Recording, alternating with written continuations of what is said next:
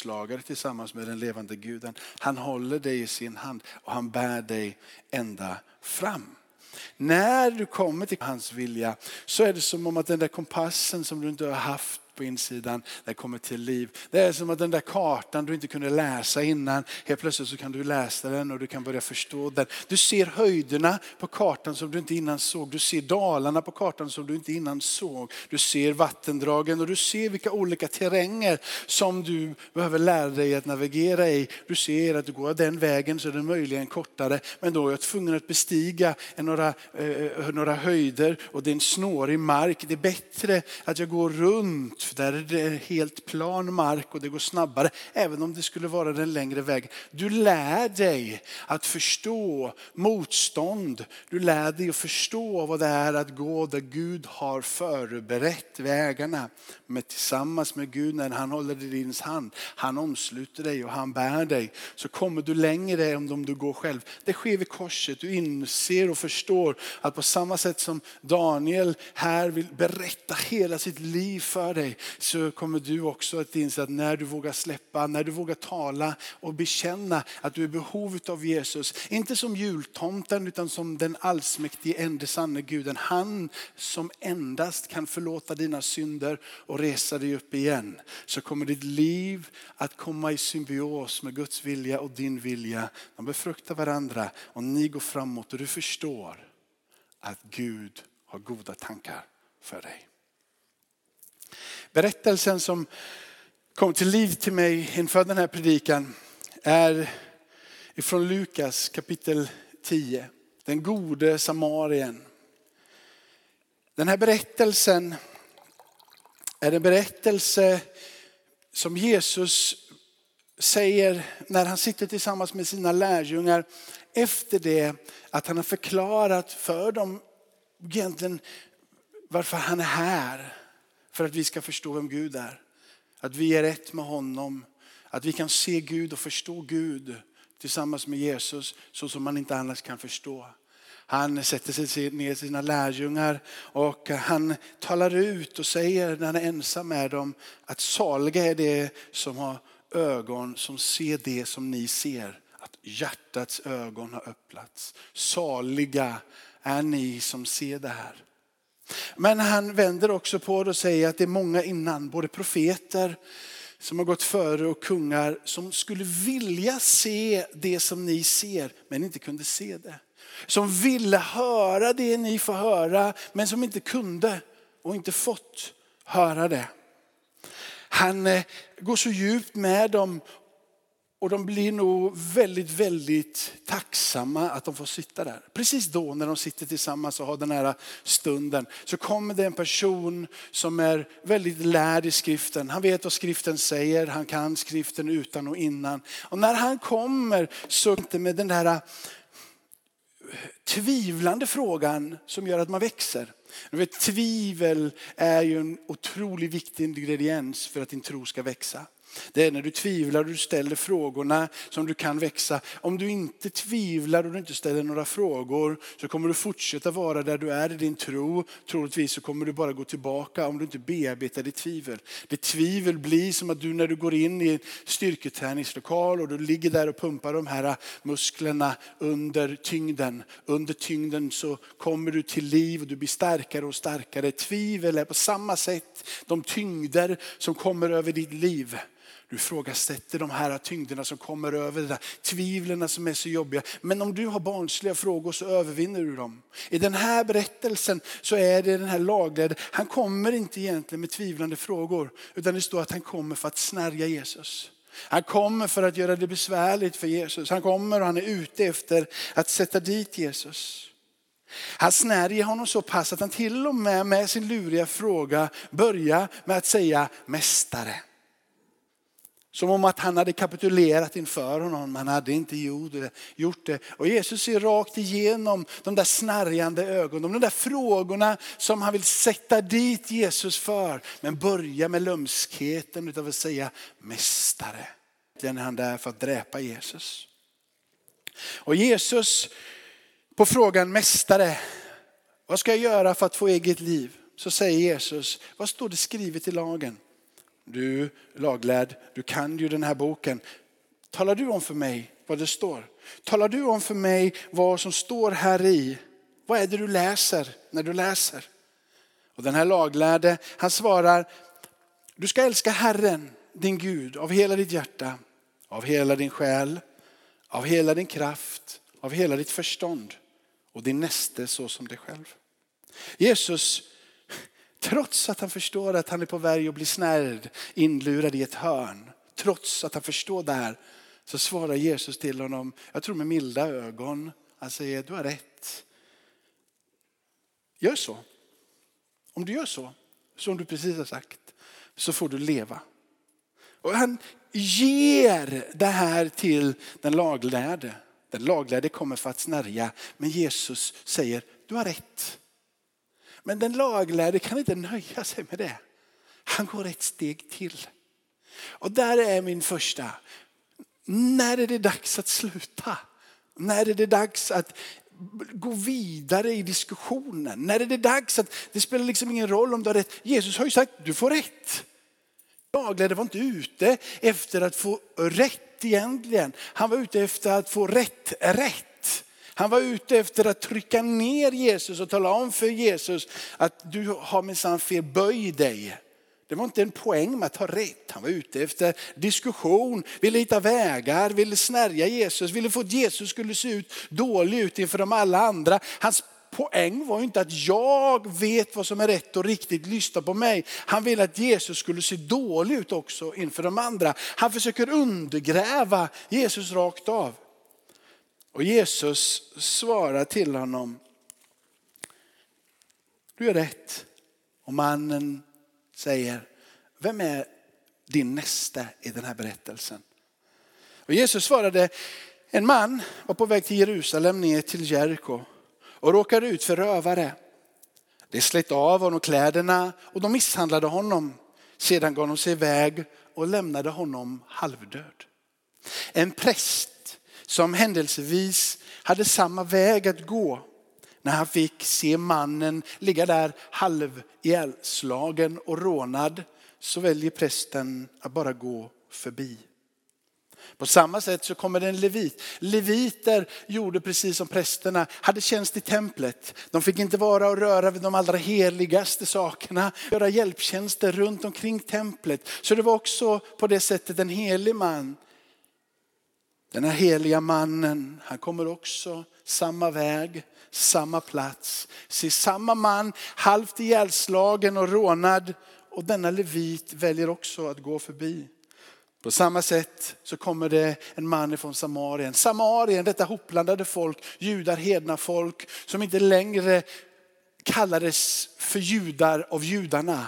Samarierna ville anamma tron på den samma Gud som Israels folk har. Men de hade blandat upp det med andra gudar så de var inte rättrogna längre. De hade inte den rätta läran dessa samarier. Men denna samari, samarit färdas på samma väg. Han kommer också, han ser mannen som ligger där halvt ihjälslagen. Men han väljer att förbarma sig över honom. Han möter honom och reser honom upp. Han, står det, förbarmar sig över honom. Han häller olja och vin över hans sår. Han förbinder honom. Sedan lyfter han upp honom på åsnan. Han för honom till det värdshuset som ligger lite längre bort. Och där står det att han själv sköter om honom. Sköter själv om honom. Men nästa dag, dagen efter, när de båda har sovit, fram två stycken dinarer. Han ger åt den värd för värdshuset som är där pengarna och säger sköt om honom. Och kostar det mer än det här så ska jag betala när jag är på väg tillbaka. Och då kommer ju frågan ifrån Jesus, vem av dessa tre tycker du är den näste för mannen som har råkat ut för rövarna? Mannen svarade, den som visade honom barmhärtighet. Då säger Jesus till honom, gå då och gör som han. Din relation med Gud syns i dina attityder, märks i ditt sätt att vara emot människor. Det går inte att älska Gud högst av allt och ha en attityd mot människor som gör att människor blir nedvärderade runt omkring dig. Det står ju så här, eller så här.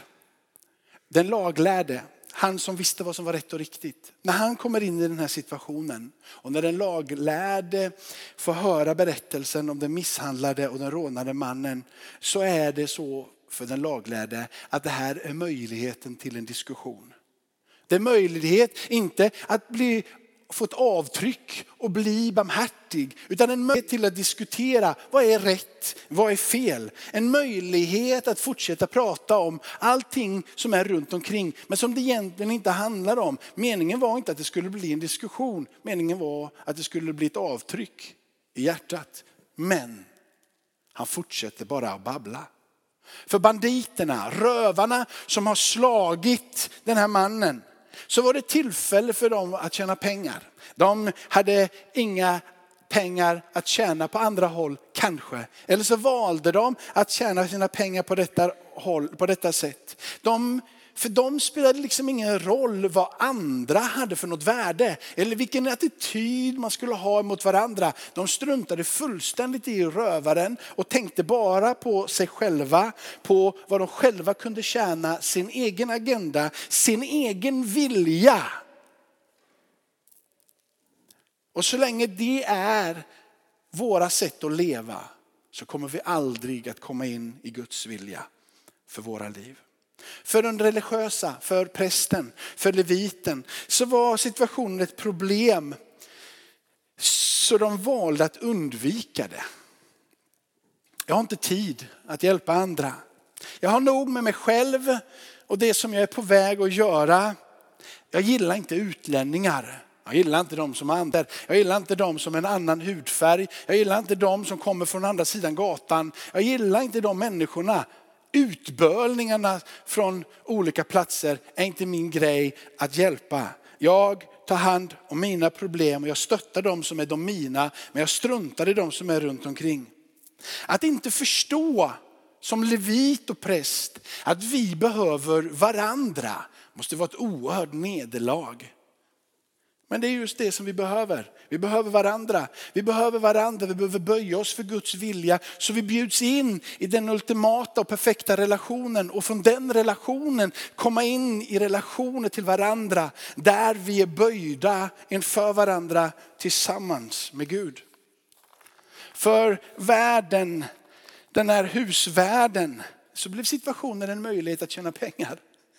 Mannen kommer dit med den misshandlade och han ger han pengar. Han gör ingenting fel i den här berättelsen överhuvudtaget, eller hur? Inget fel överhuvudtaget.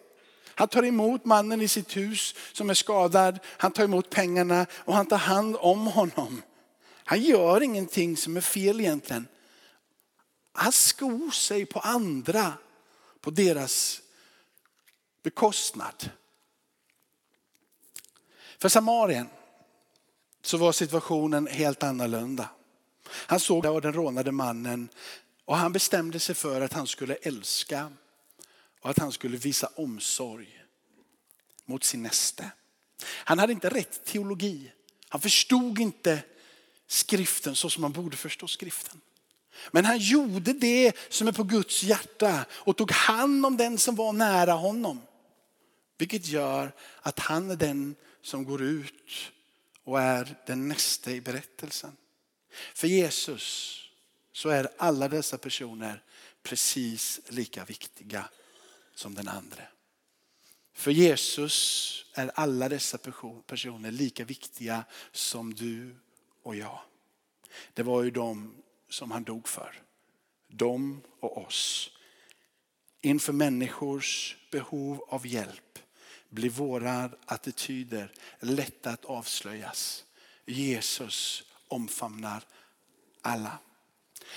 Så här står det i Fesebrevet.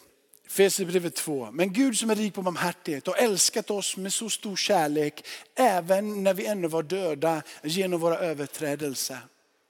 Att han har gjort oss levande med Kristus. Av nåden i frälsta. Vi var döda genom våra överträdelser. Vi hade agerat som någon utav dessa, kanske bara som värden i värdshuset, hade gjort något fel egentligen överhuvudtaget, annat än att bara skott sig på andras bekostnad. Han hade livnärat sig på andras han kunde ju sagt precis som den gode samarien, nej du behöver inte betala, jag tar hand om det här. Han såg tillfället i akt att tjäna en extra dinarer på olyckan som hade drabbat. Nästa vers Ja, även om så, och, och, i detta så har vi fått ta emot frälsningen. Paulus ger uttryck för vad den här äh, nåden som vi har tagit emot borde göra i våra hjärtan. Ifrån första Korinthierbrevet kapitel 13 så läser vi från vers 1 ner till vers 8 halva, sen hoppar vi till ner vers 13. Om jag talar både människors och änglars språk men inte har kärlek är jag bara en ekande broms, en skrällande symbol. Om jag har profetisk gåva och vet alla hemligheter och har all kunskap och om jag har all tro så att jag kan flytta berg men inte har kärlek så har jag ingenting. Och om jag delar ut allt vad jag äger och om jag offrar min kropp till att brännas men inte har kärlek så vinner jag ingenting. Kärleken är tålig, mild. Kärleken avundas inte, den skryter inte, den är inte uppblåst, den beter sig inte illa. Den söker inte sitt, den brusar inte upp, den tänker inte på det onda. Den glädjer sig inte över orätten, men gläds med sanningen. Allt bär den, allt tror den, allt hoppas den, allt uthärdar den. Kärleken upphör aldrig. Vers 13 så står det så här. Så består nu tro, hopp och kärlek. Och dessa tre, störst av dem är kärleken. Det här är det som sammanfattar den gode samarien. Det som borde sammanfatta dig och mig, det som borde vara avtrycket i våra liv.